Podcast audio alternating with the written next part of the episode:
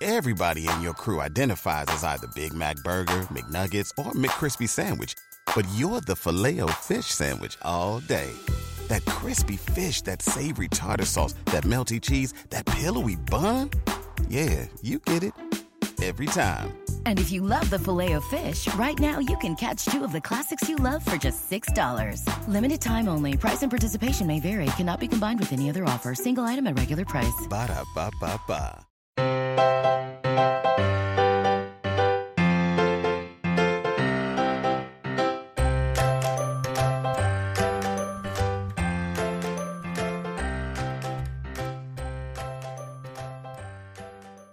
Hello and welcome to the Professional Book Nerds podcast presented by Overdrive. This is Joe. Hi, hello. Before we dive into today's episode, just wanted to remind y'all to rate, review, and subscribe wherever you get your podcasts. You know, if that's Apple Podcasts, Spotify, wherever you listen, we'd love to see those ratings come through.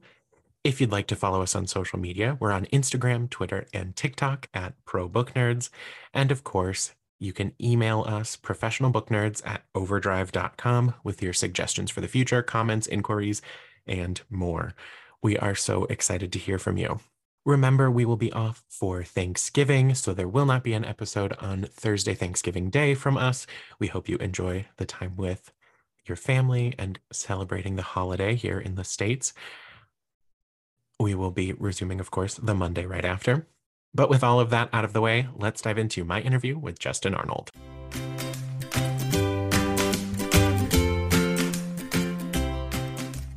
My guest today writes plays, novels, short stories, and the occasional rant. He's a junk food connoisseur who lives in the bluegrass region of Kentucky, where gnarled woods and abundant ghost stories fuel his inspiration. When he isn't writing, he spends most of his time trekking the wilderness, planning getaways, and experimenting with ways to make the most amazing vegan cheeses and pizza crusts. His first novel, The Prince and the Puppet Thief, released August of 21, and his new book, Wicked Little Things, is out November 15th from Tiny Ghost Press. It's Justin Arnold. Justin, hi. Hi. Thank you so much for being here. I have to start the wildest way possible by reading like every bio you've written cobbled together back to you. That was very strange. and I didn't know that the vegan cheeses was still in my bio. I've given up on that. Okay, well, just for the record, I should probably take that out. I mean, it's like it's a solid. I failed. I failed I don't, vegan cheese. I don't think anyone's made a good vegan cheese yet. So I've had some good ones, but uh, they certainly weren't made by me. Let me put it that way. that that is very fair. So to get us started, could you tell the listeners a little bit about Wicked Little Things? Yeah. So the elevator pitch, I guess, is it's like the chilling adventures of Sabrina or like Buffy the Vampire Slayer, but the female straight lead has been locked in a broom closet and a sassy gay teen has taken over. Love it. that, that's the best way I can sum it up. It's about a 16 year old, his name is Dane, and his cousin is tragically, brutally murdered. So they go back to his hometown for the funeral. And while he's there, he is confronted by a coven of witches who are also the Mean Girl clique in town. And as it turns out, he is meant to be their fourth, and together they can track down his uh, cousin's killer. It's a great elevator pitch, and it's it's a great book. This is where I also get to be a nerd and say, "Tiny Ghost sent me one." Ah, uh, I I was definitely definitely reading, and something. It's beautiful here in Cleveland. For a, a quick change, we went from 50s to 80s and i had all the windows open and like a magnet flew off my refrigerator in the middle of the night while i was reading this and the speed at which i jumped out of bed and went who's here um, i got i got the right amount of spook from this book oh great it, was, it was like a long enough weekend that i was probably a little too tired to still be reading but whew, got me good i'm glad i scared you yes thank sorry, you not sorry hey that's what i'm looking for right part of part of why we why we read what we read. So I am very excited when I see new things happening in books, and and one of those uh, kind of starts off with your book as well as you know just some others that we've been reading lately. You include a content warning at the beginning. What encouraged you to kind of just start off on this foot? So that actually, I have to give credit to uh, the Tiny Ghost editor Josh Perry. He has begun including those in books. And just to for transparency's sake and you never know what someone's going through and what might upset them. Yeah. and i think wicked little things definitely does deal with some dark content throughout. And you just never know to who's going to be upset and, or not. So we just thought it would be best to be upfront about that I, I think that's a wonderful idea, especially uh, with YA, because you know at that at, at any age truly mm-hmm. you don't know what anyone's going through and i think ya still stands as my favorite genre to dive into because you get you get a little bit from kind of every every age range i mm-hmm. find in ya and I, I really appreciate this kind of inclusion of just starting right off the bat of like hey this is what you're about to dive into check in with yourself first uh, maybe pick this up next week if you're having a rough day today Right. And people can look at it or not if they just want to be totally surprised. But right. You know, if there's something that might upset them. Yeah, I think that's I think that's great and and definitely props props to them. Uh, so you've got the book set in small town Kentucky, uh, mm-hmm. of course, where you're also located in yep. Kentucky, just in general. uh, how did you build your lo- location for the book, and were you inspired by your own life at all? we're going right there. Oh yeah, diving right yes. in. yes. Um, Jasper Hollow. I'm just. I'll go ahead and be honest. It's very much Paris, Kentucky, which is where I was raised and still currently reside. But there's also influences from another town called Cynthiana, which is about a 15 minute drive from here because I really grew up between the towns. My mom's family was there and we were here. So uh, it's really a blend of both locations. But mm-hmm. if you look at the description of Main Street when they're walking down it, it's very much Paris's Main Street. I've added some fictional trees. That's how I get away with it. That's what makes I've, it fiction. I've but, added some uh, fictional trees. yeah, but Hollow Bean is very much based on a real coffee shop that is okay. still there. Um, the abandoned movie rental place that's really there. Uh, so yes, it is very much based on I think that's great. I, I always find that to be uh, just an incredibly meaningful because you are pulling from something that impacted your childhood. That when you were mm-hmm. probably having some of these very similar feelings to Dane and just walking around a small town, you could also go, "Yep, this is this is how I related mm-hmm. to that abandoned building." And oh yeah, and speaking of abandoned building, that hospital was real. It was torn down. Oh, but wow. it was real. And when I was a teenager, uh, that was a thing to dare kids to go up and touch the door, and I did have to do it. well, you so. couldn't be you couldn't be the only one who didn't, right? right. That'd be cool. it's so funny what we thought would make us cool when we were kids. I know. Touching a door. that makes you cool. You know, creepy abandoned hospital. That's what it takes. Mm-hmm. So then on the flip side, so we've got inspiration for your setting from, you know, kind of your real life growing up. I'd love to also hear how you go about creating your characters. That's that's a great question. I've never thought it. I've never been asked that. I it you know, this might be kind of a cop out, but it each character has their own genesis and the way that they were created. Um, each one probably has a whole story of how they came to be. I will say there are two characters that are based on or inspired by real people. And I did mm-hmm. get their permission before I ever wrote the first word, and they are acknowledged. And that is um, Ada, the coven leader, and Hannah, which is Dane's cousin. They are very uh, much inspired by actual people. Everybody else just kind of, I think mostly it starts with a voice, and you hear them say something, oh. and then we build from from there. And sometimes they come with their name, and sometimes I I spend half a day playing with different different things. I'll say the Reds, um, their names are all inspired loosely on kind of Halloweeny tropes, like mm-hmm. Madeline Wednesday. Wednesday is the Addams family character. Chloe White is a play on Carrie White. Elena Gallegos, I thought the name Gallegos kind of had the phonetic similarity to gallows, so we get some morbid stuff. Uh, Dane Craven, Craven just sounded kind of creepy to me and reminded me of Grave for some reason. So so many different methods go into the creation of the characters.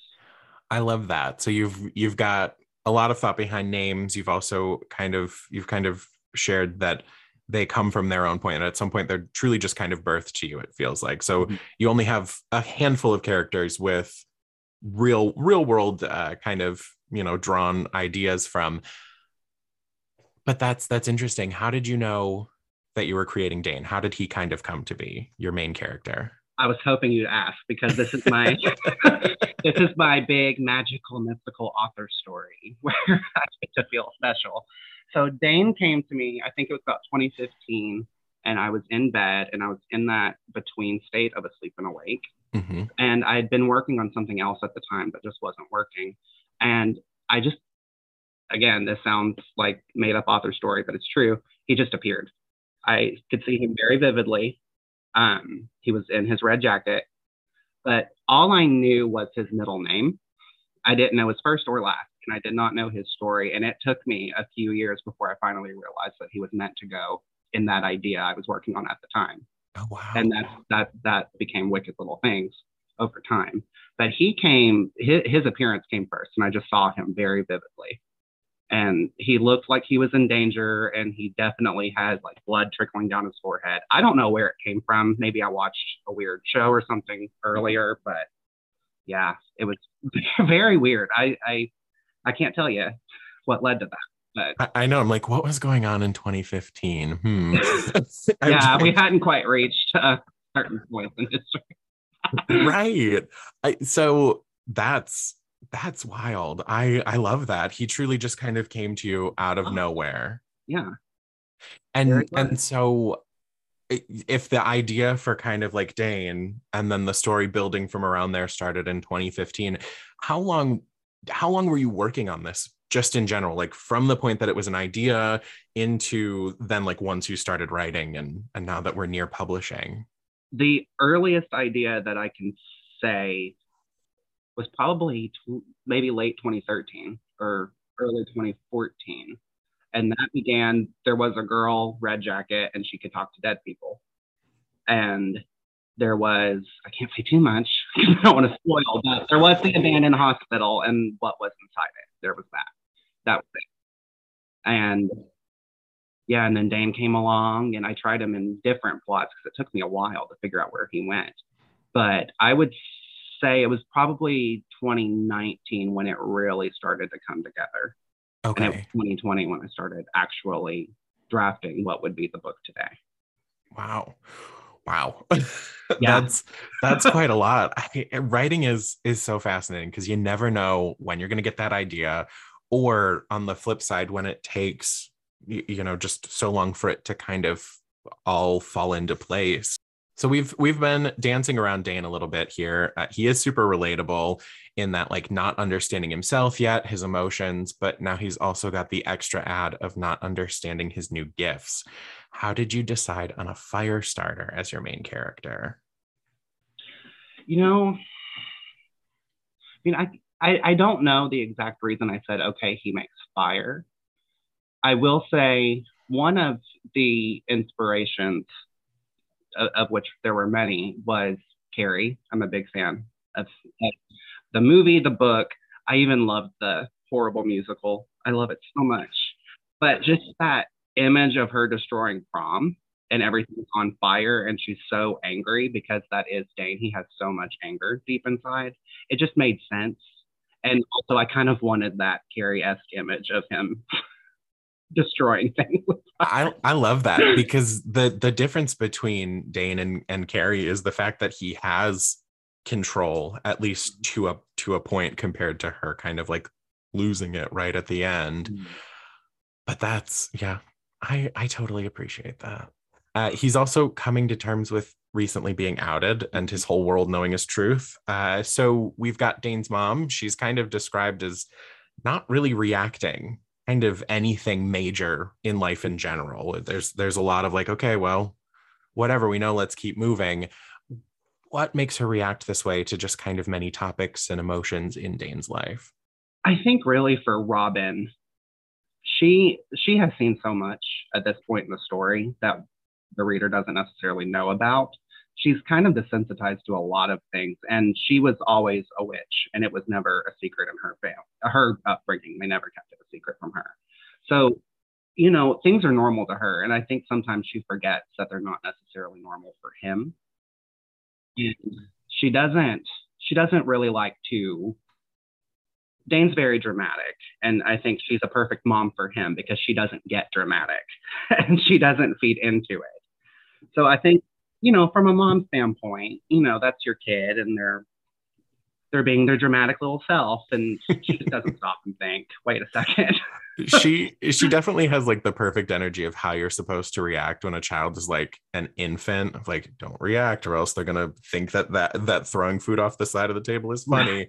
Like but she she never stopped. And and that is a great thing to point out because initially you um i just was like imagining her having no trouble at all with all of a sudden her son is shooting fire out of his hands and mm checking in with him and saying like how are your hands doing? How is this going? And that felt very normal to her but when dane is kind of sharing his experience of like basically she has no problem with this but why does she not react to anything else? That mm makes a lot of sense. She's just very like well this is just how life goes and and we're moving on right. She's really the only person who can normalize anything for him. She has to do it double time. It, it's like a, a great double whammy and she is the right person to be handling it. Very calm so chill. She's probably my favorite of, of, all of the side characters. I was going to ask if you had like a, a, favorite side and a favorite main that people that really stood out to you. Yeah my favorite main is of course dane. Um also i i love ej uh he was made specifically to be the love interest. And so how can you not fall in love with him yourself? You know? So I just I love him. Um and then yeah, Robin is probably my favorite side. Yeah.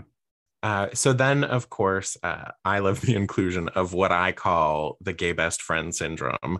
Just the idea of upon him coming out, the reality of girls flocking to the the new gay kid. Air mm-hmm. quotes on that, listeners, uh, because you can be the fun add to their collection. I just wanted to, for everyone who's reading this, just know that that is such a real thing.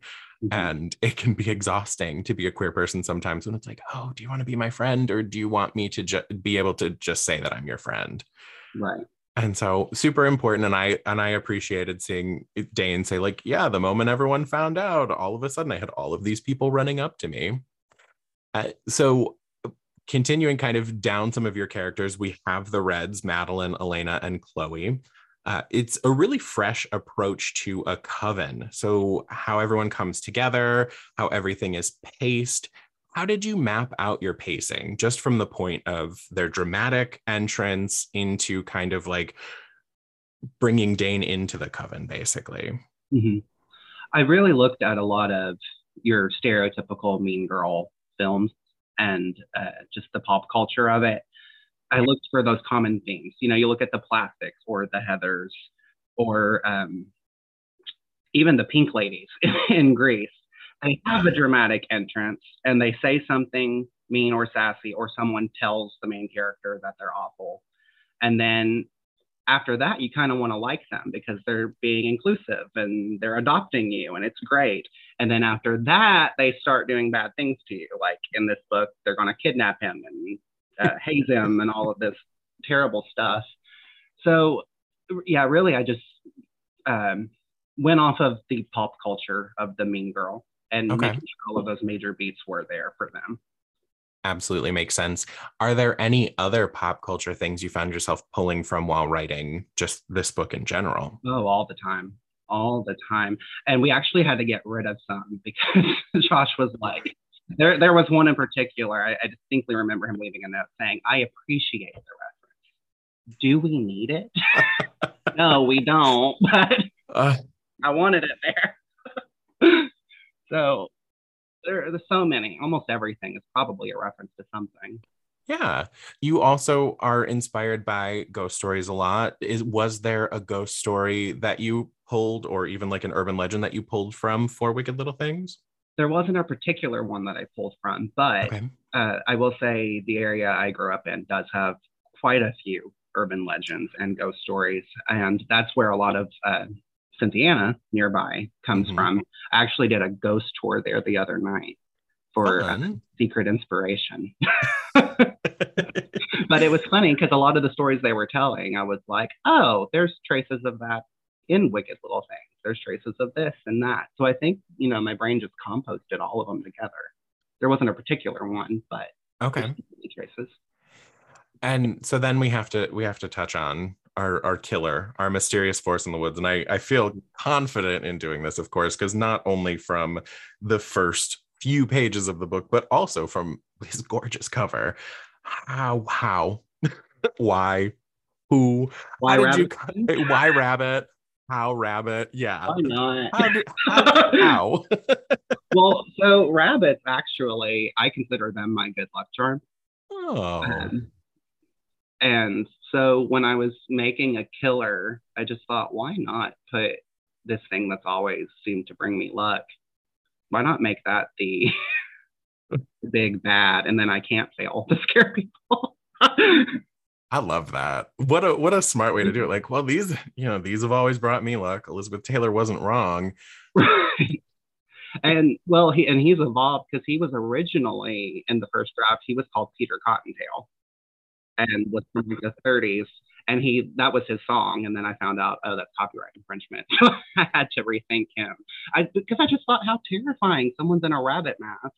Right. And Singing and, an the, song. horror of that right like singing a song that people would like hear as childish and and whimsical and joyful but also Yeah. what you have put in here is is also spooky uh to think you made it to 911 and then a child is singing to you through the phone. I have to say, I can't tell you where half of that came from. I'm just, I'm, I'm way more demented than I thought. I, I guess. I you know having read it i think that's fair more demented than you thought absolutely I just thought it scared me. I didn't think anyone else would be scared by it. Honestly. Well, to be spooked by a random noise while reading, you you got it. Yay. now, how, do you think your theater background impacts how you create, how you kind of write, how you create your characters, your settings, or or do you find that kind of like your adaptions and and the work that you do in the theater space is is almost separate from your writing? Oh no, it, it absolutely does because that's really where I cut my teeth uh, professionally as a writer. That was my first gig, was adapting uh, children's stories to be stage plays, and so structure and pacing, all of that was drilled into my head through that, and that I've learned that's that's how I write books too, and it works for me. And I think that's also where you know you get there are moments in Wicked Little Things that are very theatrical and Mhm. operatic in a way, and I, I I think it's because of that. absolutely makes sense. I, I can see those influences. I can see the like, we are leading you to a setup without feeling like you're being handheld. And that's the kind of like beautiful piece of theater, but also just like really great writing that has the ability to to direct you in a way that makes you feel like you're on the journey with the characters and mm-hmm. instead of, you know, kind of the anything to giving away since you were writing kind of like for theater you were doing uh, children's stories into plays uh, did is that kind of what motivated you into the ya genre for writing uh, just kind of that younger age group or what brought you into ya I always knew I wanted to write YA because okay. when I I like to say when I was a YA, yep. I feel Uh, it. that was I was 16 when the they call it the big boom in YA Mhm. happened. That's when we got Twilight and um, the Fallen series and the Vampire Diaries and just all of that stuff. And that was big influence on me. And I I knew I wanted to write before then, but then I knew I wanted to write stuff like that. oh okay yeah i'm a 90s baby so i i feel it the the Mhm. market of good ya didn't seem to exist for quite a long time and, and the and the LGBT market non-existent At yeah all. not at all and uh, what were some of your favorite uh, from that big boom what did you find yourself reading uh, as a ya At that time, I'll admit it, I was in the perfect barrel of fish to get poached Mhm. Twilight. That I was closeted and 16, and what could have been better here it is. It got me. Um, I can admit that now. There was a time I never would have. Now I can. That that was probably the big turning point for me. We actually just this year did a whole retrospective where I finally read every Twilight book and we talked about it on the podcast. And wow, I am surprised I didn't get hooked then. I am I am aghast that I was not. I mean, we, we all know it's it's not you know the highest quality thing that ever was, but but a phenomenon nonetheless. Yeah, you cannot deny the phenomenon or the appeal, or that now it's nostalgic, and so it's having this mm-hmm. whole resurgence. Now a whole portion mm-hmm. of my for you page is just Twilight nonsense. Right. With the Lucky Land slots, you can get lucky just about anywhere. This is your captain speaking. Uh, we've got clear runway and the weather's fine, but we're just going to circle up here a while and uh, get lucky. No, no, nothing like that. It's just these cash prizes add up quick. So I suggest you sit back, keep your tray table upright, and start getting lucky. Play for free at LuckyLandSlots.com. Are you feeling lucky? No purchase necessary. Void where prohibited by law. 18 plus terms and conditions apply. See website for details. Hey nerds, I'm Sarah, the paper nerd, and if you've ever wondered what goes into that greeting card you just sent or received, well, quite a lot. Get your paper fix on the paper fold where I host an enchanting mix of personalities and players, all nerding out on my favorite topic, stationery.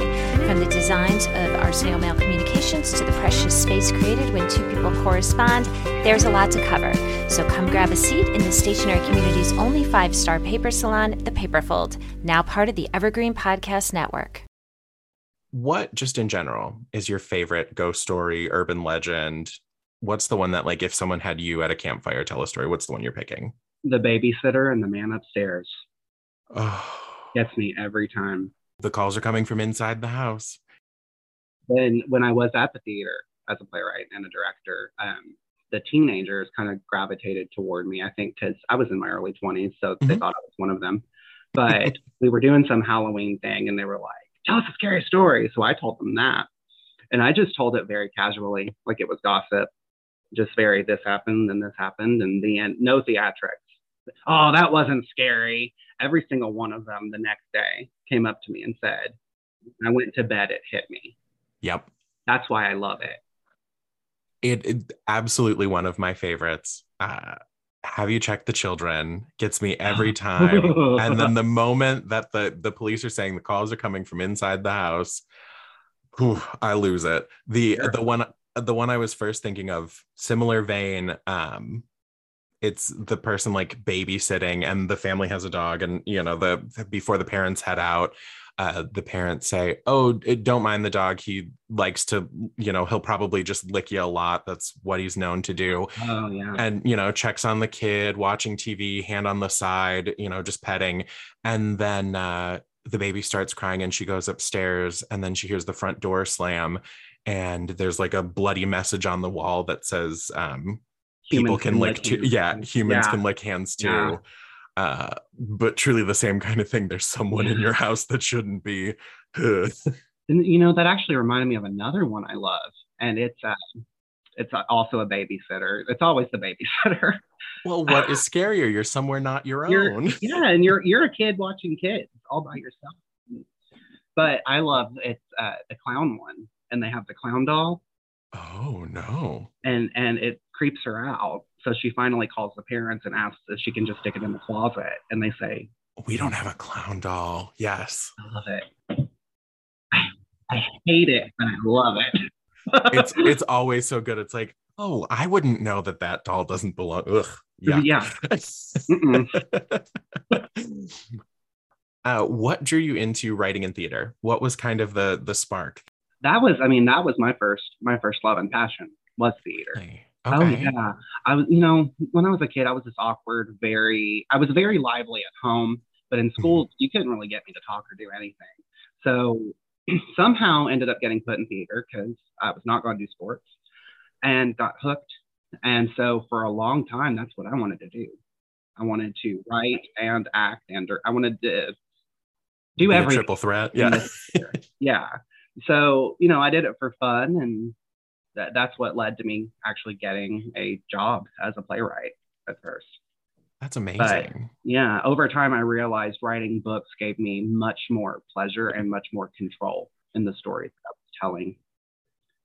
It, that is the interesting thing about theater. You've got a lot of people that you're responsible to when Right. you're in, in the theater space compared to writing. You've you've got yourself, the message you're trying to get across, and then the editor. Uh, what was your first play? That, that I wrote or was in. Both. I'll take both. Well, the first play I was ever in as a kid was A Christmas Carol.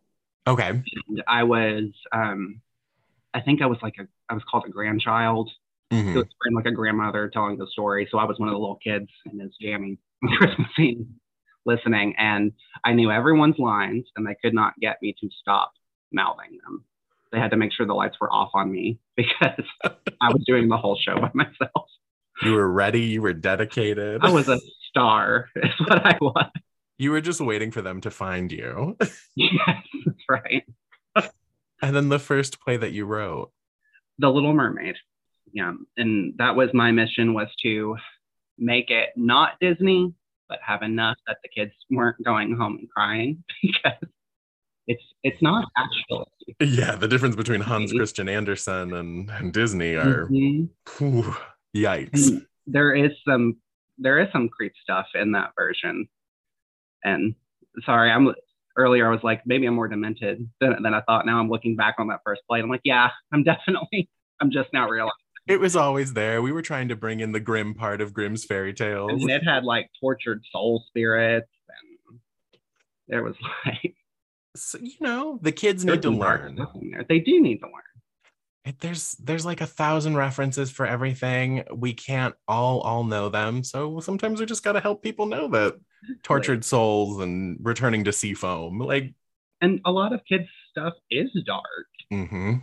You you mentioned you grew up in the 90s too. I'm sure you remember Labyrinth and Crystal and Return to Oz, all these demented, dark things that looking back aren't really for kids, but they are. I know where half of my nightmares came from. Absolutely. Yeah. I think something many readers are curious about uh, is the actual process of querying and publishing. Like you actually released a blog post today about it at the time that we're recording. What was querying like for you? So the querying process, it was a little different for me than I think is the general experience everyone else seems to have. I actually made a huge mistake when I first started querying. Uh, I was almost done polishing the manuscript and I was maybe 10,000 words away from the end. And there was an agent, and I thought, well, I'll just go ahead and send it because I'm going to have the time to finish this. I sent it at maybe five in the afternoon, and 8 a.m. the next morning, I had a full request, which is great, but it wasn't done. And I remember I was at work when I saw that and I had to step outside and I literally just like I squatted on the ground and put my head in my hands. I was like, stupid, stupid, stupid. but then I got to work and I finished it and I sent it over. And of course, it was a no because the ending did not have the love it needed. But I just kept on querying and it got, I want to say, maybe six or seven full requests Oh wow. in a couple of months. That's and- amazing. Yeah, it, it was incredible. And I, I sent that off to all these agents and a couple smaller publishers. And of those, all of them were R&Rs, which is a revise and resubmit. Mhm. And two, uh, two or three of those were actually offers Oh wow. and yeah, and met with these people, and for one reason or another, each one was different. Something in my gut just told me no, say no, say no, say no. So so I did, and I kept working on these R and R's, and there was one in particular from an agent who was very enthusiastic and gave great feedback and told me, you know, if you do this, this, this, and this, I want to read it and let's discuss it. And so I, I did that. Meanwhile, that's when I find Tiny Ghost Press. And something in my gut said, send it to them, even though I was working on these R&Rs and I'd stopped submitting at that point. Something, their first book hadn't even been released yet, but there was something that drew You me. just knew. Yeah. So I, I sent the query and the sample, and that got um, a request. from Josh. So I sent it to him and I was doing an edit at the time actually. And I was like, it happened again. I. And I was like, you know, you got great timing. I'm not doing this edit. And then because I learned that time, don't pretend like you're not doing that. And just be honest. And so I finished that and sent it to him. And I also sent um, the R&R, which was pretty much the same with some differences to that agent.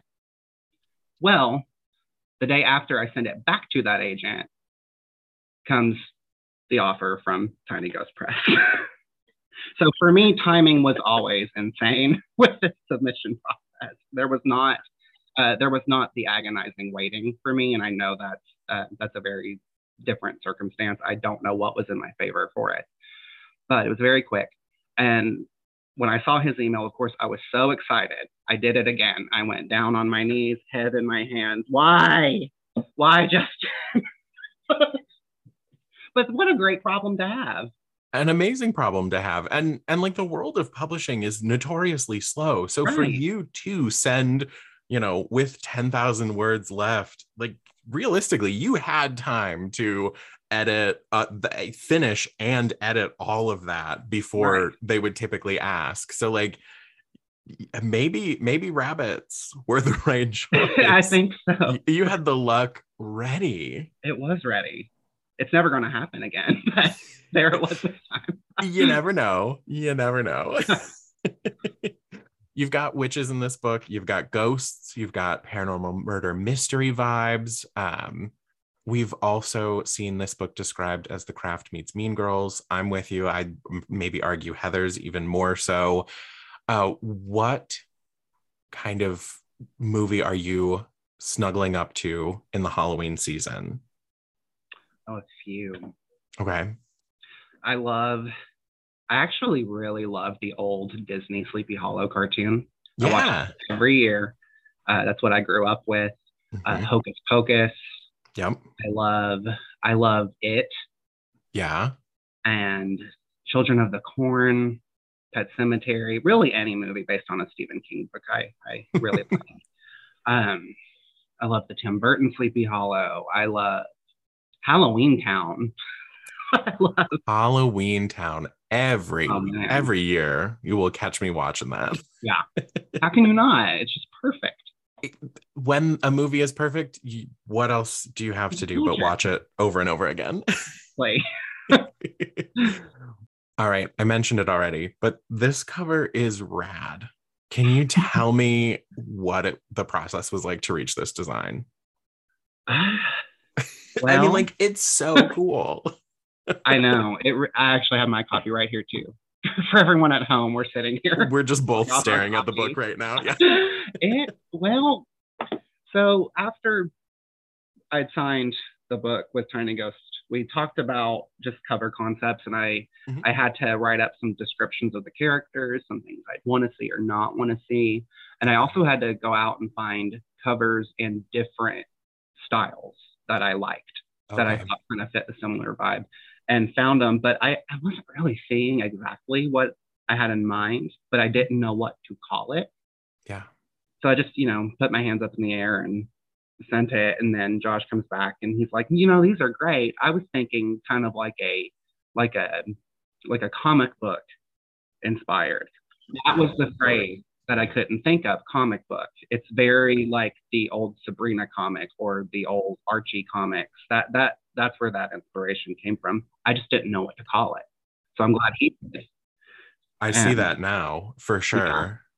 And then he found the artist who is Leo Pressland, who obviously must actually have magic because look at right. Uh, well, uh, down to like how you described Dane the first time you saw him in 2015 like when the character came to you is what's right on the cover. I cried really hard. Because that's my that's my son. Right. You know? there he is. Right. And now I, I, don't know how he uh, or i don't know how they did it. Because that that's literally what i saw all those years ago. That's that's him. It's such a, a such a translation because this this looks like someone that came from some like you described like you said your son to him and and or to the the artist and they were just like okay well we'll make that happen yeah, for just, you yeah I'll forever be amazed by by this artist. Hopefully, uh, for the next book, you can work with them again for another Oh, amazing yeah, cover. Come design my whole life, please. right. Please make art for me to put in my home. Right. Uh, design no. my clothes because I love Right. that right. Yeah. Some some wasted talent if they are not also designing right. just menswear any day, oh, please. Oh, Leo's brilliant. Speaking of next next books, what are you working on now that of course you can talk about? Oh, I don't know how much I can and can't Okay. say. That's fair. I, I I I work on a few things at a time, Okay. various stages. Um, I will say all of them have some sort of spooky or horror element in it.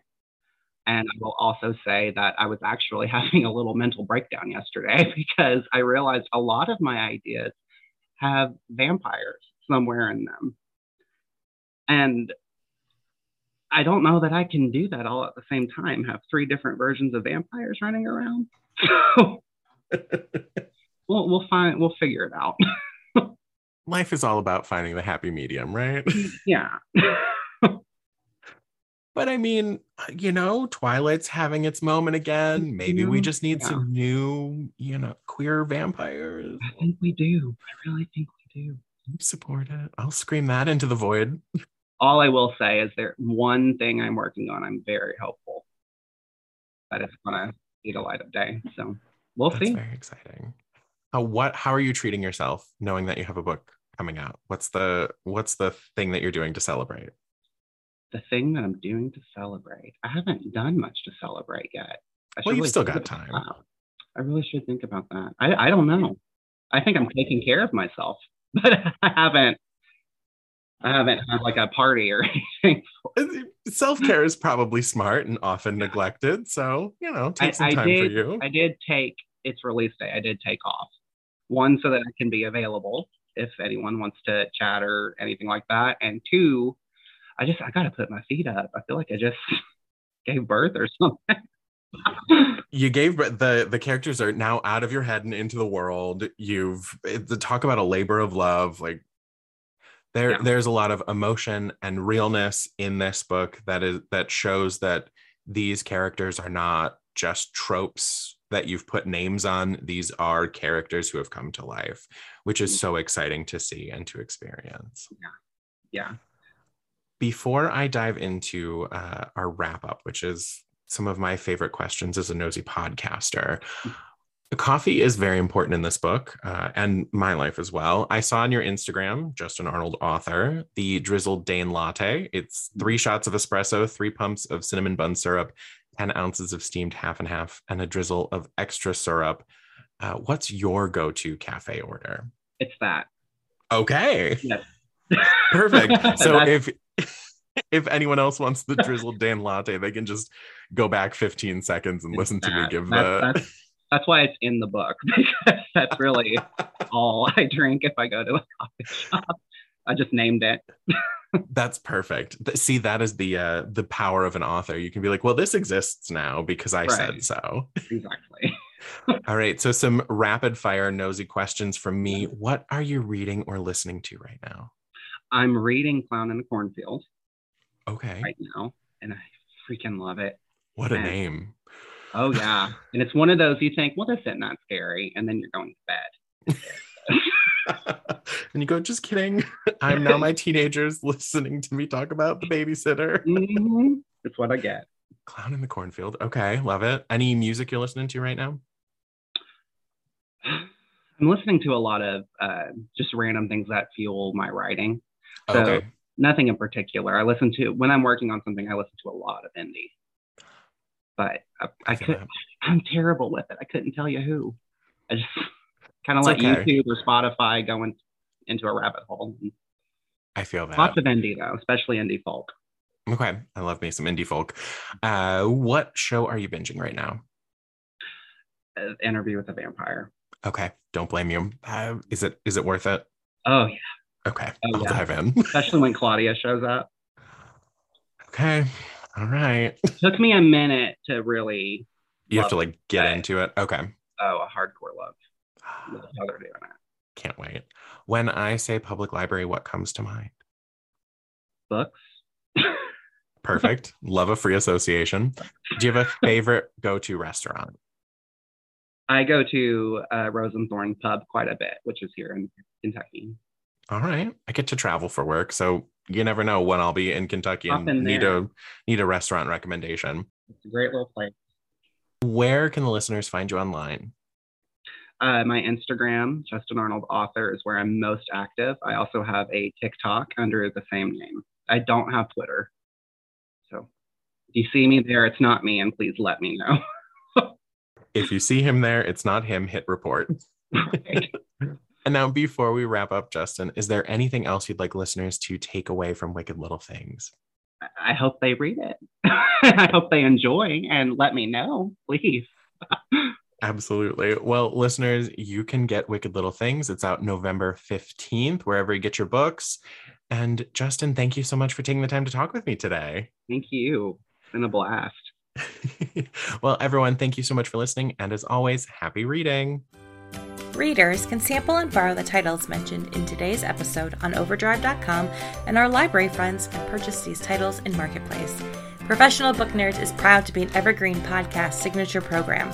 To learn about other Evergreen podcasts, visit evergreenpodcast.com.